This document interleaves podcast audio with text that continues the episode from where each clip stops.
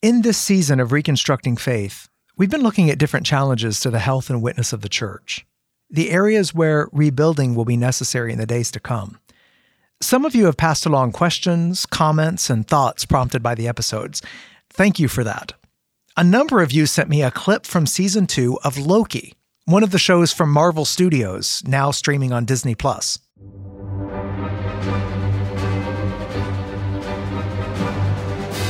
Now, I won't go into detail on this series. Loki involves thought experiments and ideas common to the sci fi genre, including time travel.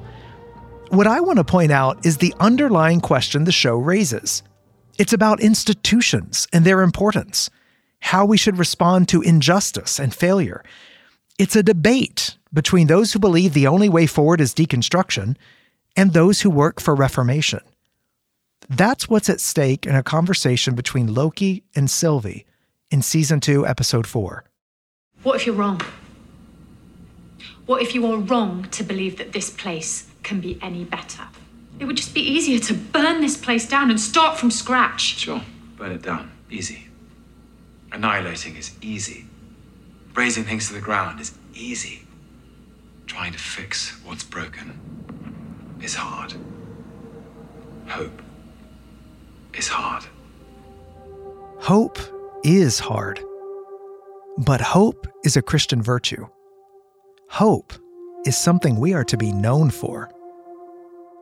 If there's a takeaway from the second season of Loki, it's not just that it's better to be a reformer who wants to preserve and improve the institution to make it better.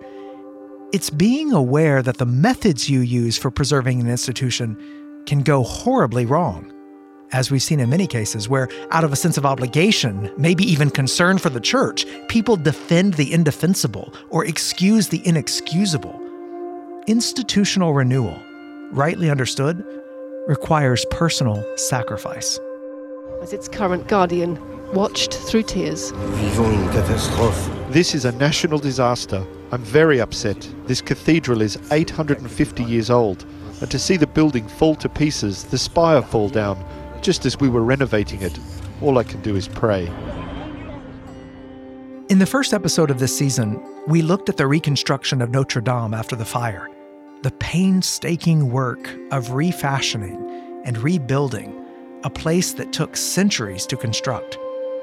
Rebuilding requires sacrifice, a dogged commitment to seeing the task through. In the words of Winston Churchill, blood, toil, tears, and sweat. If this is the case for churches, it's also the case for families of churches, for networks and partnerships, conventions and denominations. In episode two, we looked at the trend of de-churching we've seen the past 20 years. People drifting away from the church is one of the biggest stories in religion reporting right now, of course. But the other big story is about the shifting landscape of those who do belong to a church. I'm talking about the decline of most denominations in America and the rise of non denominational churches in Protestant Christianity. Get this in 1972, less than 3% of American adults said they were non denominational. That number rose to 7.5% in 2004 and 10% in 2012. Now, it's 13% of all American adults. To put that in perspective, there are more non denominational churches in the U.S. than all mainline Protestants combined. More and more Christians are joining churches that are not affiliated with a specific network, convention, or denomination. What's more, even the churches that are part of a family or network, like the Presbyterians or Methodists or Baptists, often don't broadcast their affiliation. I know those of you who listen to this podcast come from a variety of backgrounds you may carry some denominational baggage from your past. You may be working for renewal in your family of churches right now. Maybe you're in a non denominational church today. Wherever you are, wherever God has placed you right now, you can and should care about the health of the church down the street and the health of networks and denominations that go beyond your local church. Denominations, conventions, families of churches. Renewal here will have an outsized impact. That's worth fighting for. Yes, when faced with injustice or corruption or disagreement, a church or an individual can always withdraw from broader institutional structures and start over. But what about those who remain? What does reconstruction work look like, not just in a local church, but also for networks and partnerships? How do we look beyond our congregation to the health of the evangelical movement as a whole? I'm Trevin Wax, Vice President of Research and Resource Development at the North American Mission Board. You're listening to Reconstructing Faith. In this series, we address different challenges facing the church today, offering perspective from church history and the global church, so that we meet this moment with a posture of faith, not fear, through the power of the Spirit. I hope you'll join me on this journey and consider what you can contribute to the task of restoring and rebuilding, working toward a healthier body of Christ in the days ahead. This is the final episode of season two Better Together Denominations and Evangelical Renewal. Every family has family stories. This is your full family tree. Wait, stop. Is this a joke? No. I gotta chill. Henry Louis Gates helps them discover a past they never knew. I promised myself I wouldn't cry. I'm feeling history. One of the most popular shows on PBS in the past decade is Finding Your Roots, hosted by Henry Louis Gates. He takes participants, usually celebrities, on a journey into the past, tracing their family stories and helping them connect with those who came before. The success of Finding Your Roots and the popularity of family tree websites, all this taps into our human curiosity about personal identity and heritage. Not long ago, I discovered that my 12th great grandfather on my mother's side was William Whitaker, an Anglican theologian in the 16th century who wrote a 600 page defense in Latin on the Reformation doctrine Sola Scriptura. I've got his book on my desk upstairs, and I've been working my way through it. There's something powerful in knowing your roots, your connection to those who have gone before you. It's not surprising, then, that one of the most common questions that comes up in church life is What are we and how are we different from that church across town? Many Christians are curious about their heritage. What makes a Baptist a Baptist? A Nazarene a Nazarene? A Methodist a Methodist? What's the difference between an Anglican and a Presbyterian? An Assemblies of God church from the Church of God in Christ? A lot of people getting freaked out at church. I don't. I love doing comedy in churches, man. This is the comedian Tim Hawkins. I do comedy for all kinds of denominations, you know, Baptist, Methodist, Presbyterian, Pentecostal, Lutheran, non-denominational. Non-denominational. They don't know what they are. Non-denominational, you're not fooling anybody. This means you're a Baptist church with a cool website. That's all that means right there. That's all that means. Seriously, folks, if you can't laugh at yourself, come on. laugh at other people. That's what I say, seriously. Baptists, Lutherans, Anglicans, Pentecostals, how should we view denominations? Does the existence of different kinds of churches represent disobedience to Christ and his desire for unity? Nearly a hundred years ago, the scholar H. Richard Niebuhr wrote this Christendom has often achieved success by ignoring the precepts of its founder. Denominationalism in the Christian church is an unacknowledged hypocrisy. It is a compromise made far too lightly between Christianity and the world. The division of the churches closely follows the division of men into the castes of national, racial, and economic groups. Niebuhr pointed out that it's much too simplistic to think that denominations can be explained merely by creedal differences. On the contrary, many churches and groups are divided by color and class. The creedal differences, while important, he'd say, are often a respectable gloss on a more scandalous reason for contemporary divisions. That's a hard hitting analysis. And since the Reformation, we find in church history many sad examples that back up Niebuhr's critique. Perhaps the most notable example is in the circumstances that necessitated the birth of the Black Church. Richard Allen was one of the most amazing Christians to live during the American Revolutionary era. He was born into slavery, trusted in Christ as a teenager, converted his master, purchased his freedom, rode the circuit as a preacher with the famous Methodist preacher Francis Asbury, served as a chimney sweep, perhaps even for George Washington, survived yellow fever, and then, in 1787, he walked out of St. George's Methodist Church with his assistant, Absalom Jones, and several other black people who were accosted after kneeling in new pews that had been reserved for whites. That walkout was the beginning of Bethel Church, known now as Mother Bethel, and the seeds were planted that would blossom into the African Methodist Episcopal Church. We are inspired by such a courageous stand against injustice. But it's sad that the dominant churches of the time were so compromised as to seek to remove black brothers and sisters kneeling in prayer. This is a clear example of a denominational identity that began not due to doctrinal differences, but because of the racism and white supremacy in the church at the time. Still, as messy and horrible as our history is, and there's no sugarcoating it, it's also true that many Christians inhabit different faith traditions today because of theological conviction, or church structure and practice, because of matters of conscience and seeking to interpret and apply the scriptures faithfully. I think one way of looking at denominations is very much like this concern, where this is uh, just an, an, example of how divided the body of Christ is. This is wrong. We need to, you know, find some way to eliminate denominations to have unity. This is Gavin Ortlund, an apologist and pastor, and the author of Finding the Right Hills to Die On and Why God Makes Sense in a World That Doesn't. He hosts the Truth Unites channel on YouTube. But I kind of take a view of it from the exact opposite direction of recognizing different denominations is actually one of the ways we can try to seek unity because denominations is a way of recognizing those other people are part of the body of Christ. Those are the sheep of Christ.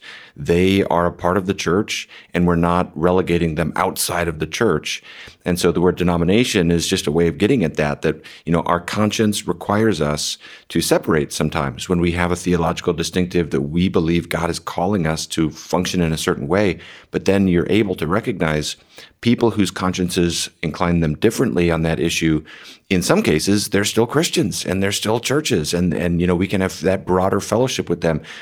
So the, the denominations basically allow for distinction, but not necessarily disunity in the sense of even though we're not necessarily all members of the same local congregation because of some of those distinctive you're saying that denominations allow us if understood rightly allow us to actually be in a communion of some sort with people from other uh, uh, from other churches Yes, exactly. They, it's, it's just a way of recognizing that even though we don't have a, a, full and institutional alignment, these other Christians are a, a, valid church. We might say that their sacraments are valid. We might be partaking of the Lord's Supper with them potentially. And we would say that they have been validly baptized, and we would say they are going to heaven and so forth. And all of these things are gloriously true. What's on my conscience about this is in, I think it's in Mark 9, where the disciples want to stop someone else doing an exorcism in Christ's name because they didn't do it.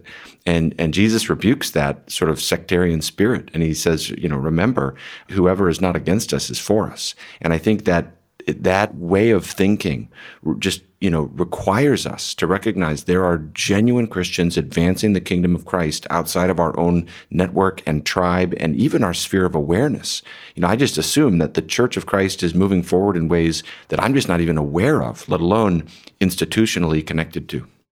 I asked Gavin to give us the broad overview of Christianity's family tree, how it maps out before looking at individual Protestant groups. Maybe if we were to step back and look at the 2,000 year span of church history at the kind of broadest possible level, looking at the forest rather than the trees, we might think of like five buckets that might represent kind of five major sectors of Christendom that, uh, and, and this is not exhaustive though, there's lots of splinter groups even beyond these five.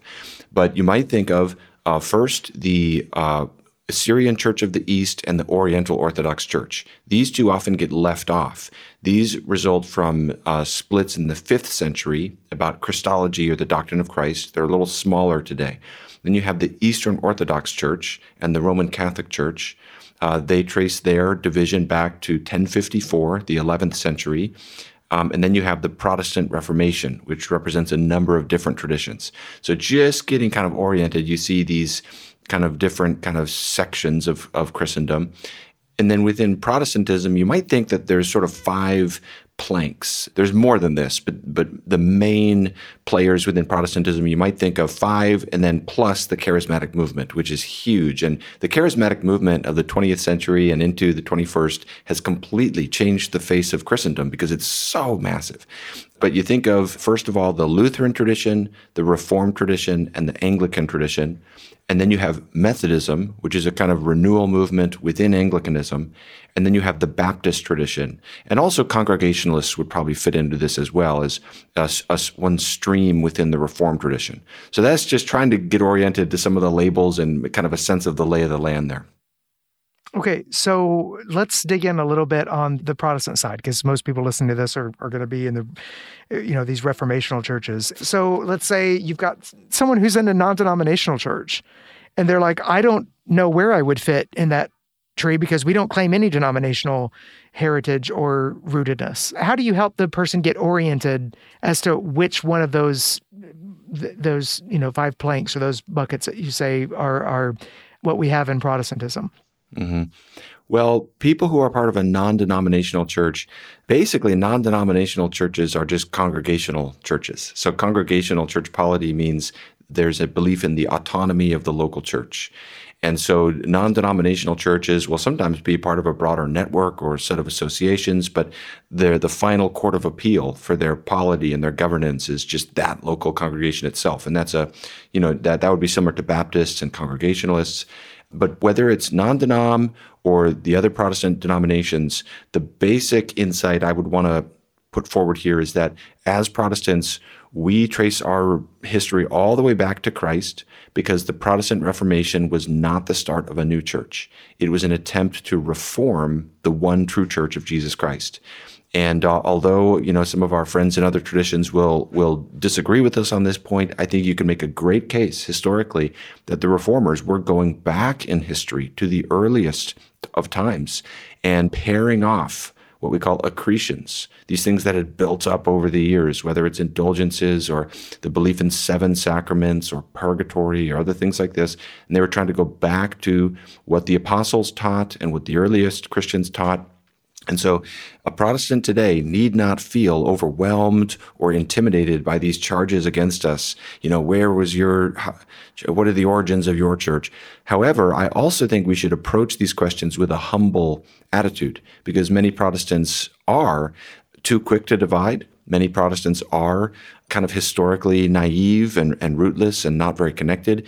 And so I think the appropriate posture is we should kind of humbly study the, these historical matters, and then we should have an open heart to consider well, maybe I need to change in my thinking along the way. Maybe I need to adjust, and maybe I need to consider how, how Christ is calling me to be more unified with the broader church. What are the different patterns that you see as being here are the main fault lines? Or like here, here's what actually winds up separating Christians into different different groups, different churches. Are there two or three that you point to that you would say these tend to be at the root of the formation of different denominations? Or is it just there's so many you really couldn't narrow them down to to, to just a few?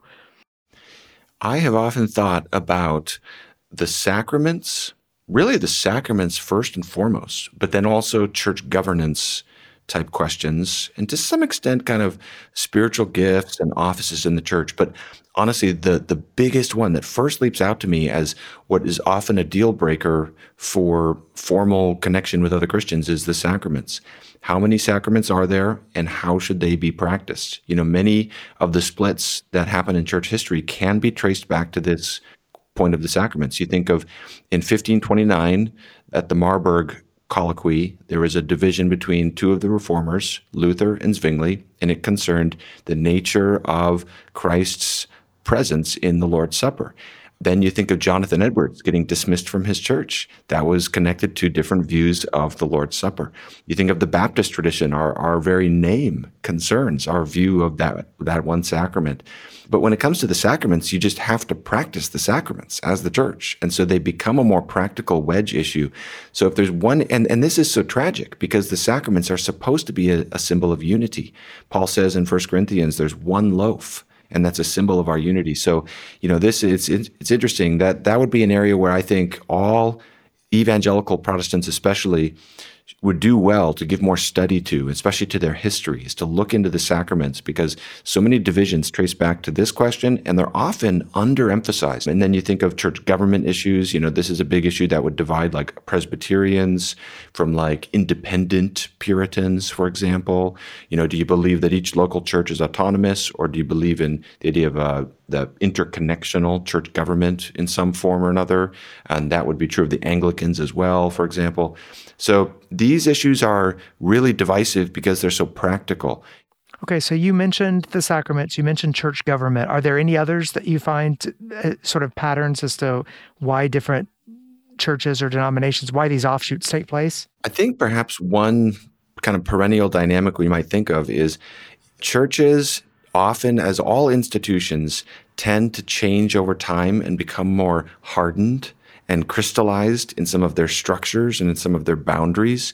And sometimes the, the original life of that movement starts to fade over time. And so one of the things you, that you often see is a new denomination or a new tradition will emerge in, as an effort of renewal. You know, there, there will be a, a perception that, you know, the boundaries have been set too narrowly. You could see Methodism as this kind of spontaneous renewal effort within the Anglican tradition. But then, of course, it's just amazing over time. You know, we cannot guarantee that any one particular tradition within the church or expression of the church will always remain spiritually vital. And sometimes we do tend to kind of stray into traditionalism and formalism, and that can happen in any context. And so I think one of the factors that leads to these splits is where there's that kind of hardening or drifting into traditionalism. There's often these efforts that try to correct that through renewal, and oftentimes that leads to a split. So I'd like us to go rapid fire through a bunch of different denominations, and I'm going to see how how quickly we can do this, but we'll zero in on Protestantism. Let's start with since it is the third largest international Christian family of churches, let's start with the Anglican Communion worldwide. Anglicans. Anglicanism, you know, traces back to the 16th century. This is the Church of England. Henry VIII wanting a divorce is a part of the the origins of the Church of England splitting off. Anglican is often seen as kind of the middle way or the via media between Roman Catholicism and Protestantism. But I would say the Anglican tradition is pretty squarely within the Protestant camp in the main. You know, there's if you look at the 39 articles, which are the doctrinal standards for Anglicanism, there's pretty it's pretty solidly Protestant in its main beliefs.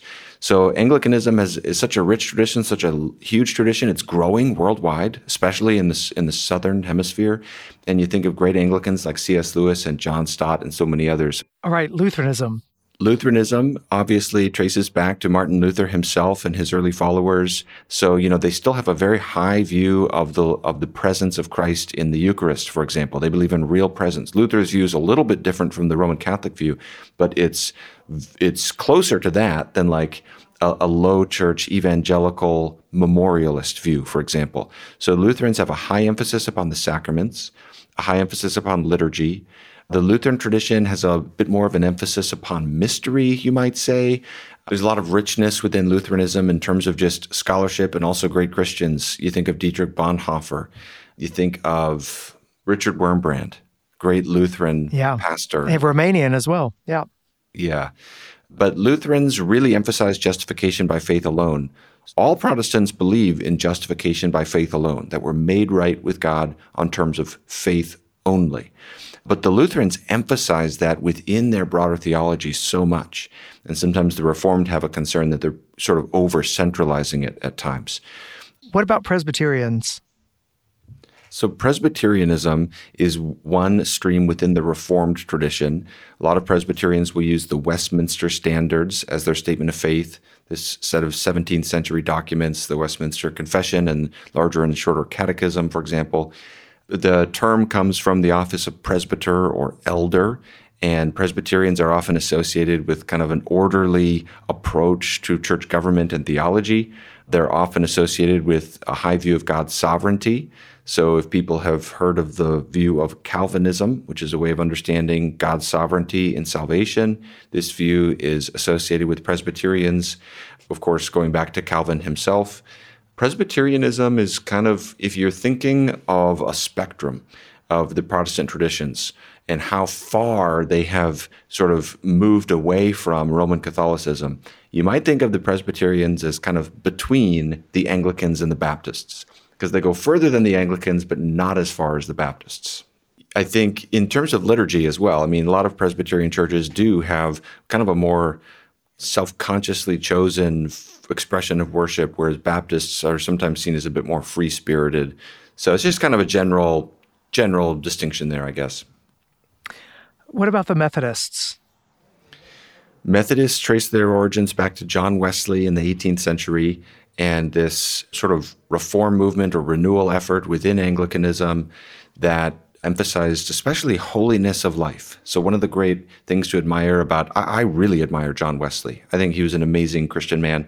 I think one of the things to admire about the Wesleyan tradition is this emphasis upon personal holiness, consecration to God. Now, that will be fleshed out in a particular theological system. And so even those Christians who are of different traditions, who are not Methodists and may differ with some of the technical specifics, I think can still really appreciate this emphasis. Methodism has historically placed a huge emphasis upon sanctification, inner holiness, communion with God, and so forth. Okay, now to the tradition you and I belong to, the Baptists.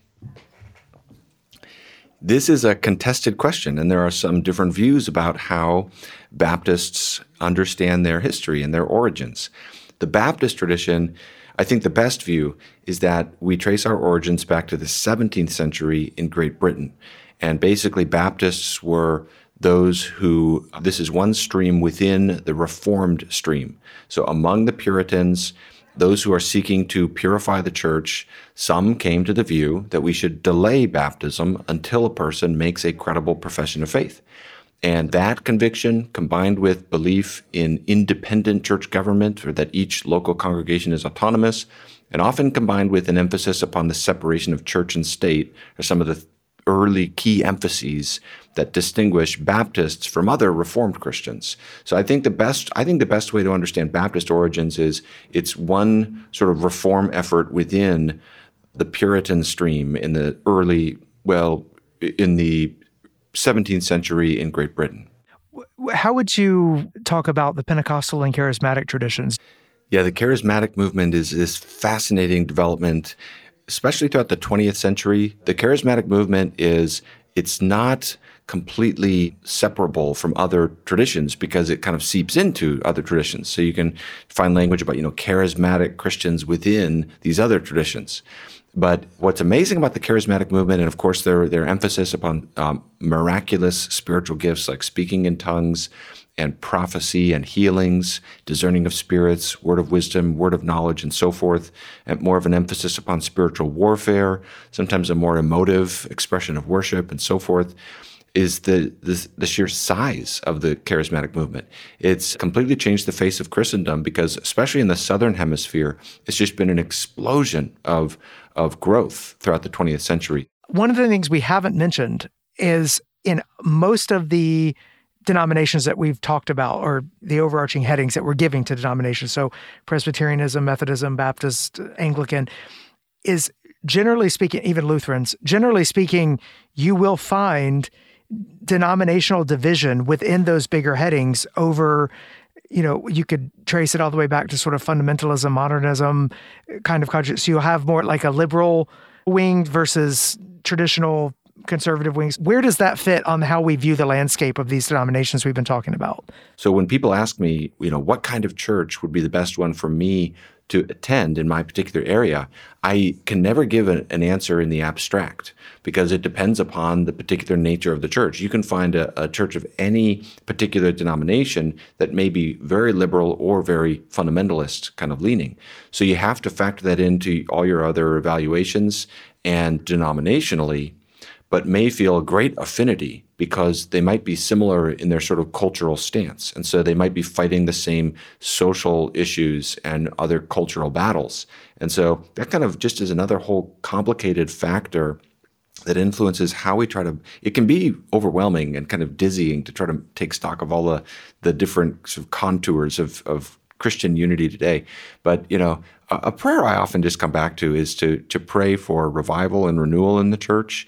And when that happens, you know, the fact is one of the things, if there's nothing else we learn from church history, it's that God's people frequently and consistently tend to sort of drift away and need to be renewed. We don't just automatically remain in a spiritually vital and, and life giving place. And so it's a reminder for us today when we look around and we see the church today one of the things we should pray for is reunifying of christians refortifying of christians regathering of christians renewing and, and reviving of christians. And uh, the way we do that is we go back to the gospel message itself. We focus upon christ himself. And it's amazing it can be overwhelming to see all the divisions but it's also wonderful to come back and focus upon christ himself. And all of a sudden my experience is when you make a radical focus upon Christ Himself, you find surprising unity in places you didn't expect it. All of a sudden, you find these other people who have the same love for Jesus and the same basic gospel posture in their heart. So, as discouraging as it can be to see all of the division within Christendom, there are these pockets of great hope where, when God is doing renewal, it powerfully draws people together. The most important thing that we can do as lovers of our neighbor uh, and servants of God. This is J.I. Packer, author of Knowing God. The most important thing that we can do is to make the gospel credible, attractive, show ourselves totally committed to it, demonstrate its power in our own lives but always with the outward look. For the kingdom of God is meant to spread worldwide. The kingdom of God is meant to spread worldwide, and it has. Christianity's tree has many branches. But here in the United States, for the most part, denominations and networks are seeing decline. The number of non denominational churches is rising. Which raises the question why? What are the benefits and drawbacks of belonging to a network or being affiliated with a family of churches? Is there a future for denominations? And if so, what should that future look like? More on that in a moment.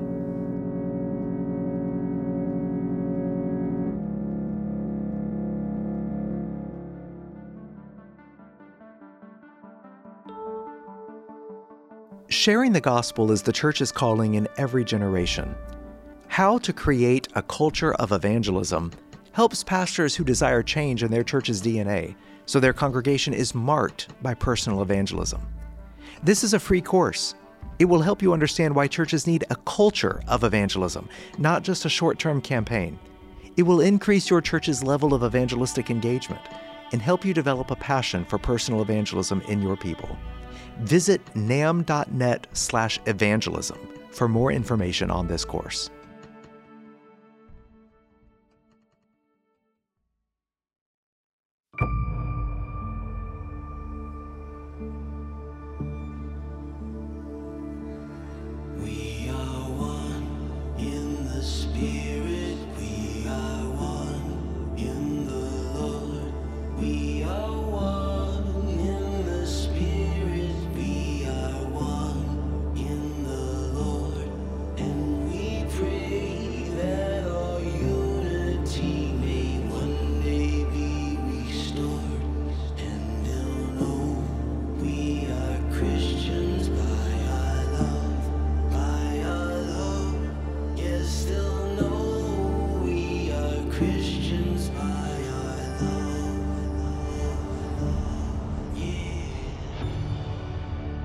Came to Christ in the charismatic movement of the Episcopal Church. So, you know, it was a robust time of people responding to the gospel. Charismatic movement had sort of broken out of Pentecostalism into mainline denominations. So, you know, I started in a denomination that would, well, continue to move away from some of the truths that I believed theologically. This is Ed Stetzer, Dean of Talbot School of Theology at Biola University. He is a missiologist, he's planted several churches, and he is regional director for Lausanne, North America. I don't know anyone more broadly connected across the denominational landscape or who has spoken at more denominational gatherings than Ed. Then I started being discipled in a, an Assemblies of God church. I went to this robust student ministry. And so I really, you know, started off in almost like straddling two denominational traditions at the same time. And so, yeah, I guess probably from the the beginning, that was probably part of my origin story. Is I, I just I, I, having seen God at work in different denominational traditions, I never found my denomination to be a prison. I always found it to be a home. I'm just curious, as one who's seen the inside of a lot of different denominations and a lot of different traditions, are there common patterns? What are some of the the, the differences and, and similarities you find? Yeah, so I think part of what they recognize is that denominations which everyone you know i mean everyone like so many people are anti-denominational and i and i i understand why because they see the the underbelly of that and the negativity of that. And yet the problem is is that when you look to the great commission go make disciples of all nations and your your church is the you know the first church of seattle you quickly realize that the first church of seattle or sellersburg or wherever can't do the Great Commission without finding other partners to do the Great Commission. So you create denominations out of the commands of Jesus. So or networks or partnerships. We even see some of that. I mean, Paul clearly relied on partner churches. He actually said to them, "Hey, you you guys should partner with this. You know, you help with this, do this offering over here." So I think that for a lot of people who live in a we live in sort of a, a, a an age where denominations have perceptionally fallen on hard times. Uh, I, I think that I just come to the conclusion that you can't do things that you're called to do in the scriptures without other partners to do them with. So what happens is, you know, these come in life cycles, right? So, you know, I just came back from the Vineyard National Conference in the UK and Ireland, right? So the Vineyard is was started within my lifetime. And yet it's pretty and it was started as a network at first a loose network and then eventually you know they had some issues so they tightened here and they tightened there and they addressed credentialing questions and and you know governance questions and and soon that loose network became a tighter network and that tighter network became a denomination and then it you know that's that's the normal process.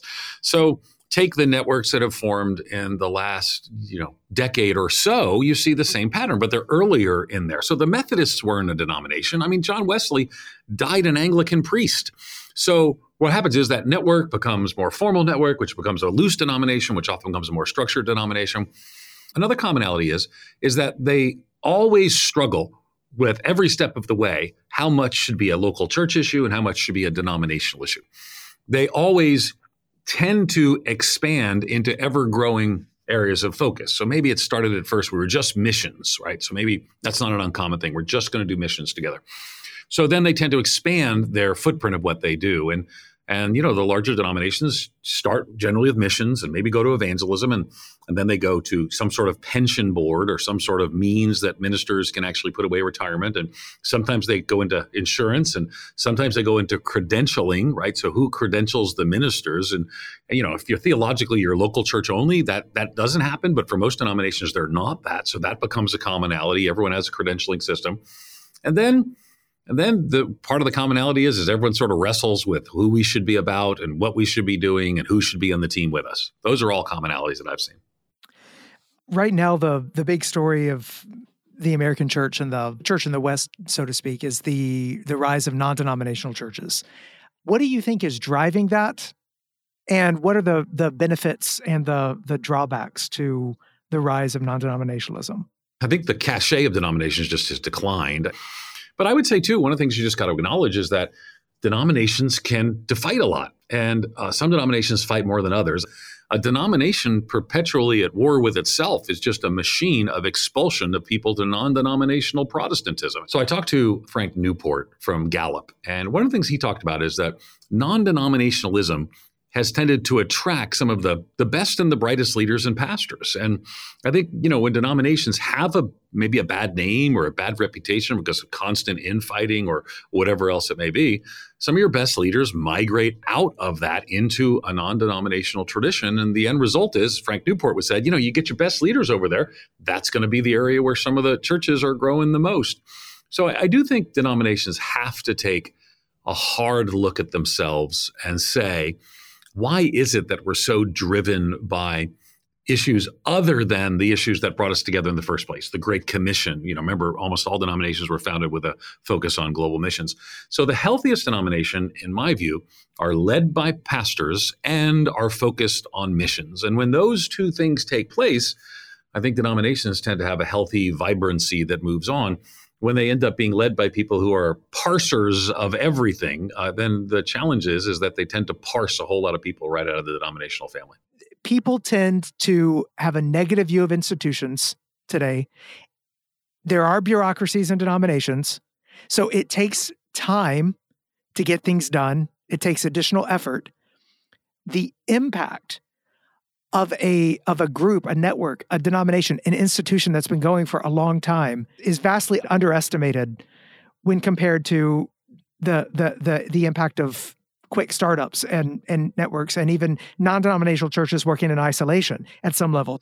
So I'm an institutionalist, an apologetic one, because to see it takes longer to get things done, but you get more done. I recently was having a conversation with a, a church planting leader of one of the most significant church planting organizations in the world, non denominational, not particularly interested in denomination. And for years has been saying, you know, denominations, let's just all form new networks. And I said to him, but you notice the resurgence of denominations again. So since you've been leading this organization, denominations come and go. I'm not saying it's going great all the time, but denominations come and go. They're always in the process of forming and reforming, and they often get refocused on, in this case, church planting and evangelism. And right now, the church planting that's taken place with some of our denominations is is just as robust, maybe even more robust than it was 10 years ago.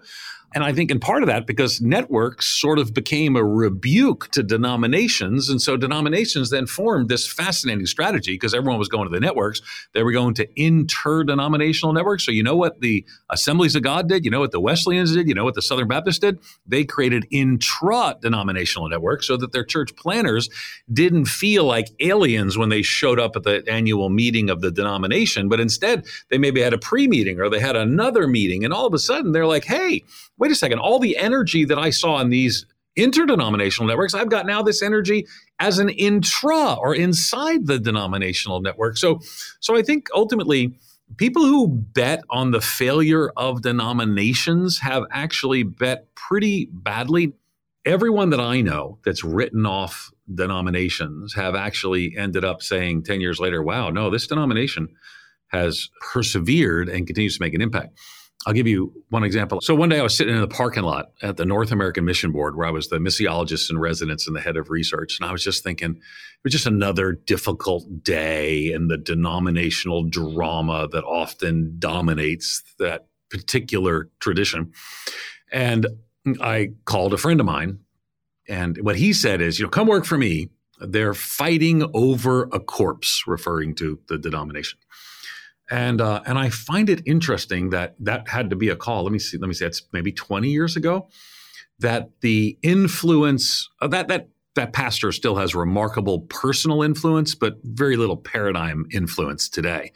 And I think to myself, um, continue to see the work that the Send Network is doing and others are doing, because at the end of the day, it wasn't a corpse. But at the end of the day, denominations endure and they impact because they're they have a, a an inertia.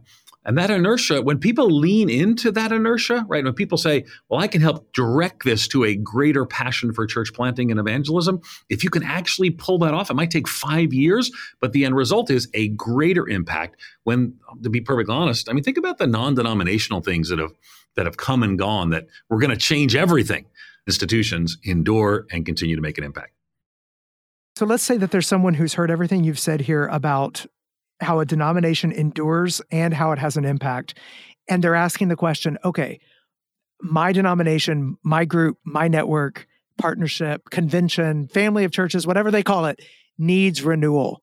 I want to build something. I don't want to just, I just, I don't want to just, you know, blame the bureaucracy for all of the problems and the woes in my denomination. I want to actually do something to see a missional renewal take place.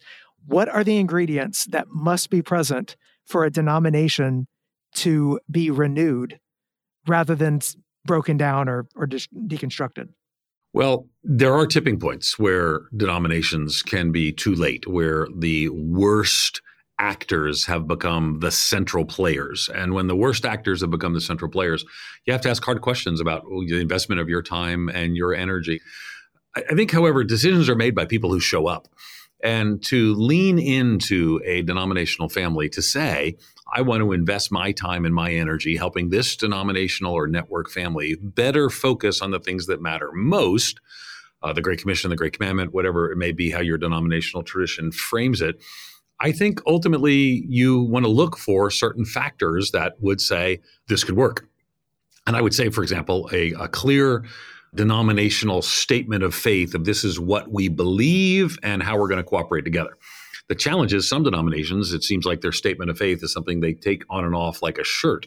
And so you've got to have a clear standard by which you cooperate and not changing it constantly and simultaneously not discarding it or saying it doesn't matter or functionally acting as if you don't have a denominational statement of faith. So I would say a robust statement of faith that is affirmed and stable so that people can say this is the basis of our cooperation. That's certainly number one. Number two is I, I think and this is a tricky one because right now, with the world being on fire like it is, it's harder.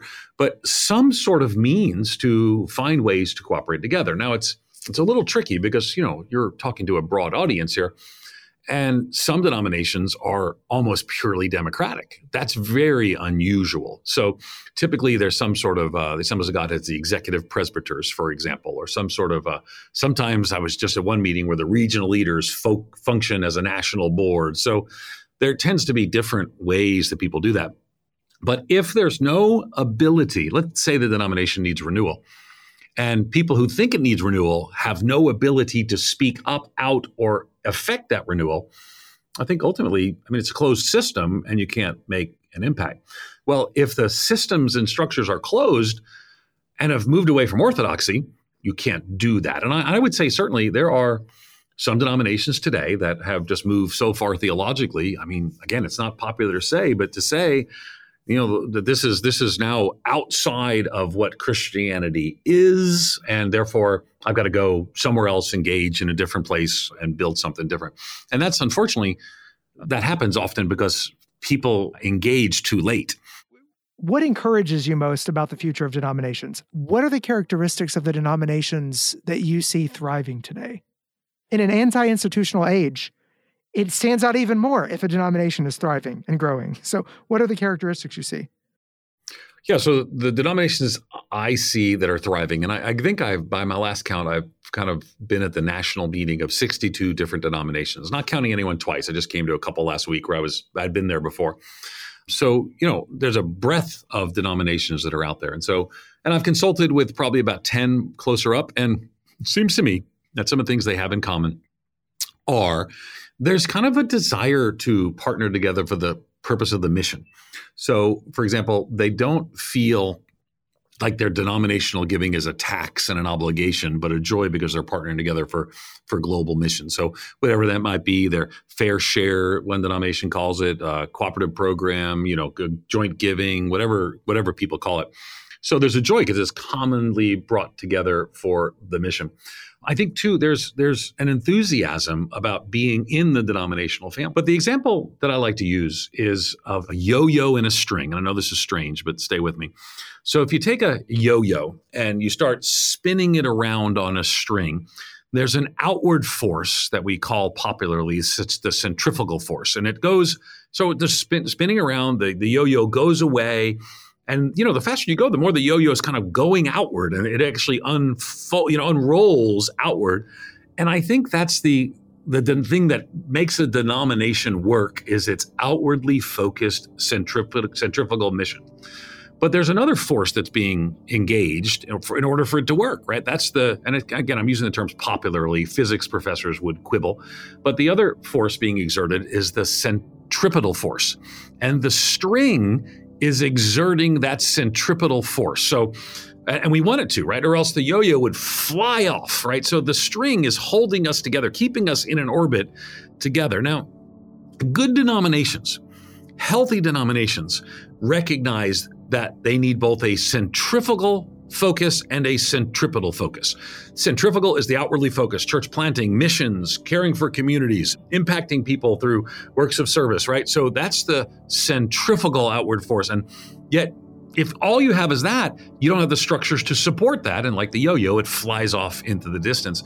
So the string sort of maintains and, and sometimes people despise the string, but the, the string means that somebody is helping with a, a process to uh, to train and to screen or screen and to train missionaries. Somebody's working with church planting. Somebody's is indeed having a retirement plan so pastors can have retirements at the end of wonderful uh, lifetimes of ministry.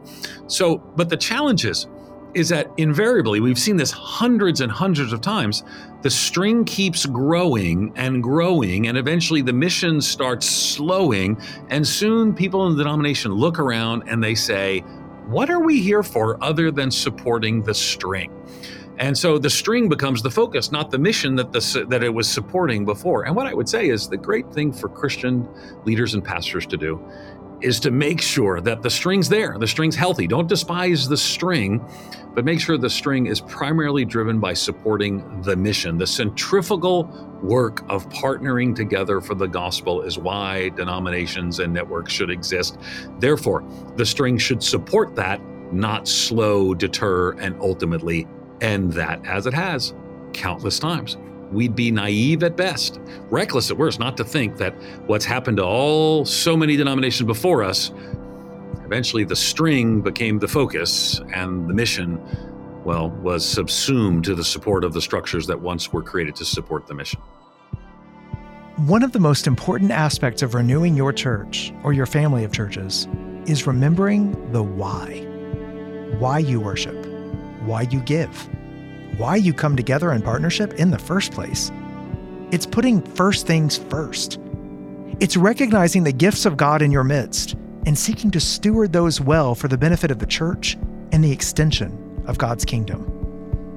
It's deciding not just to complain about the areas that need work, but instead to find a place to make a difference, even a small one, seeking to restore the health and vibrancy of whatever church or denomination you've inherited. It's trusting that God is at work all around you and longing to join Him in His work. We'll be right back.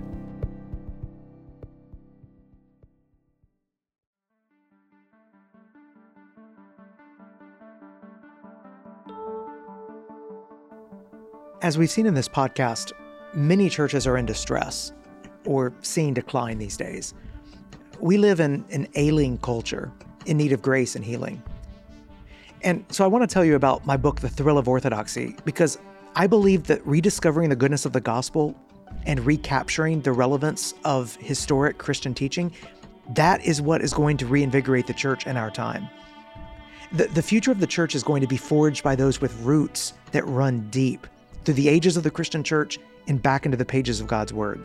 It's not going to be led by those who jump on the bandwagon of fads and fashions. No, the future is going to follow the path of pilgrims who seek the Spirit of God, who are thrilled by the discovery and definition of orthodoxy.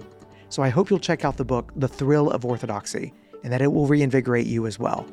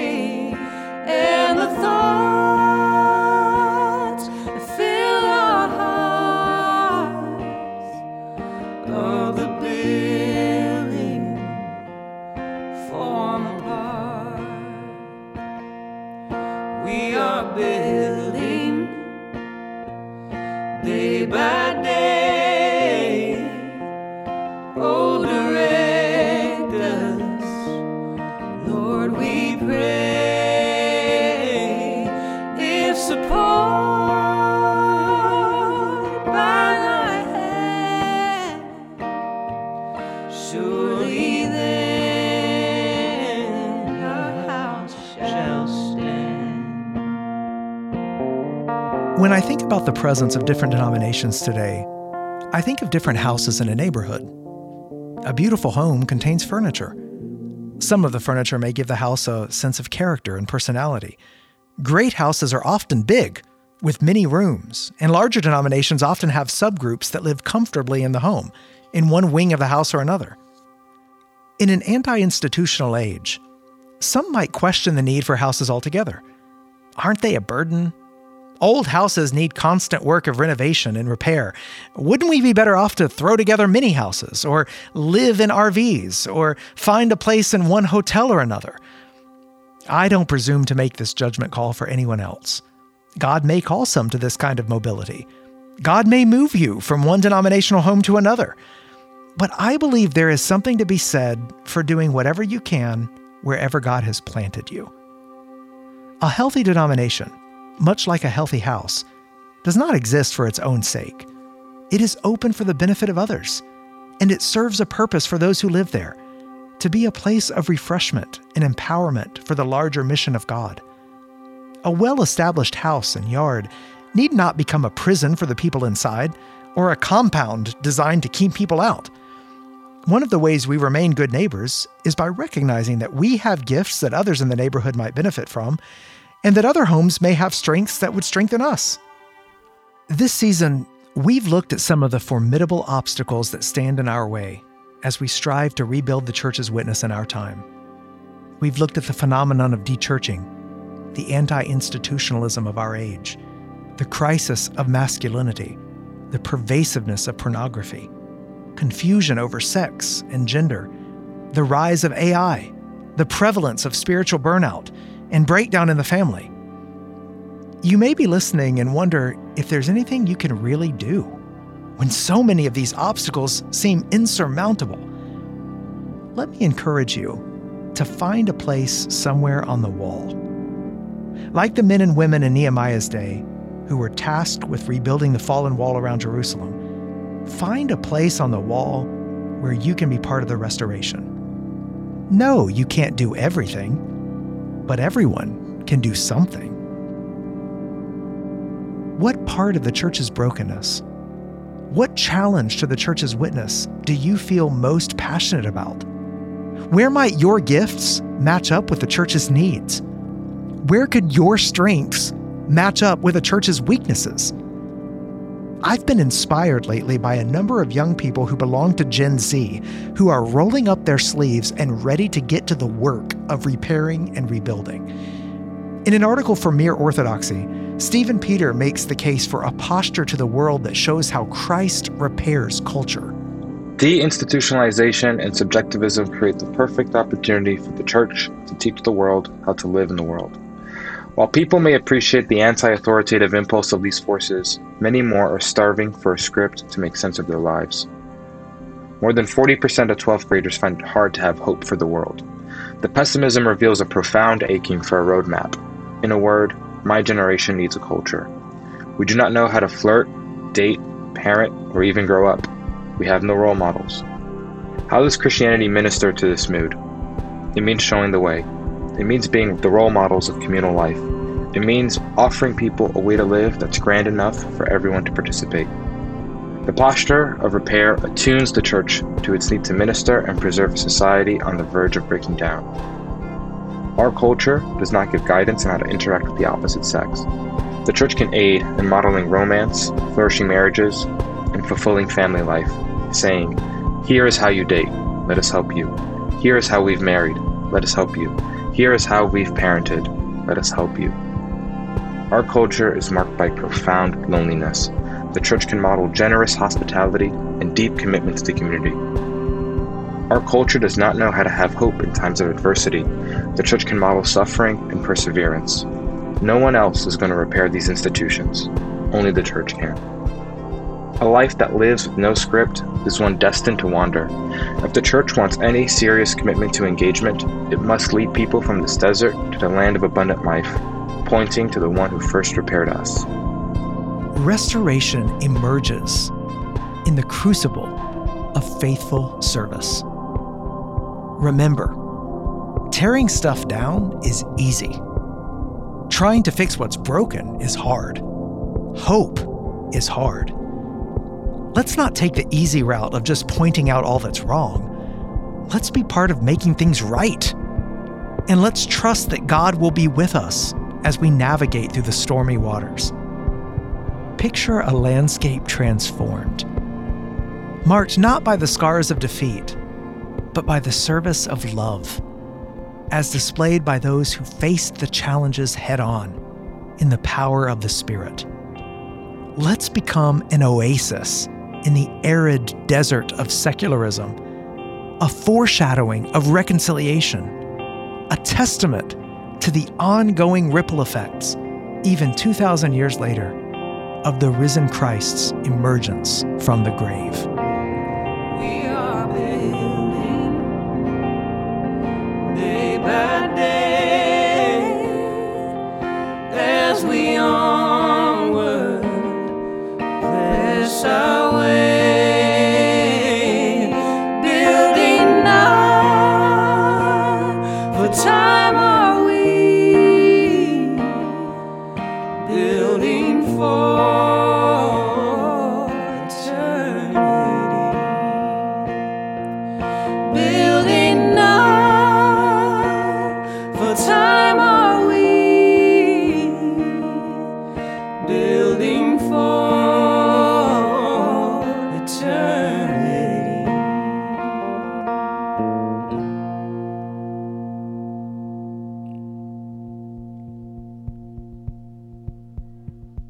Reconstructing Faith is a podcast powered by the North American Mission Board. If this podcast has been helpful to you, it would be helpful to us if you leave a five star review on whatever platform you're listening to and share it with your friends. Reconstructing Faith is written by Trevin Wax. Our show is produced and edited by Scott Slusher. Our sound design is composed, mixed, and mastered by Dan Phelps. Aaron Leslie handles audio editing and engineering. Story editing and consulting is by Amy Simpson. Please check out my book, The Thrill of Orthodoxy Rediscovering the Adventure of Christian Faith. Thank you for listening.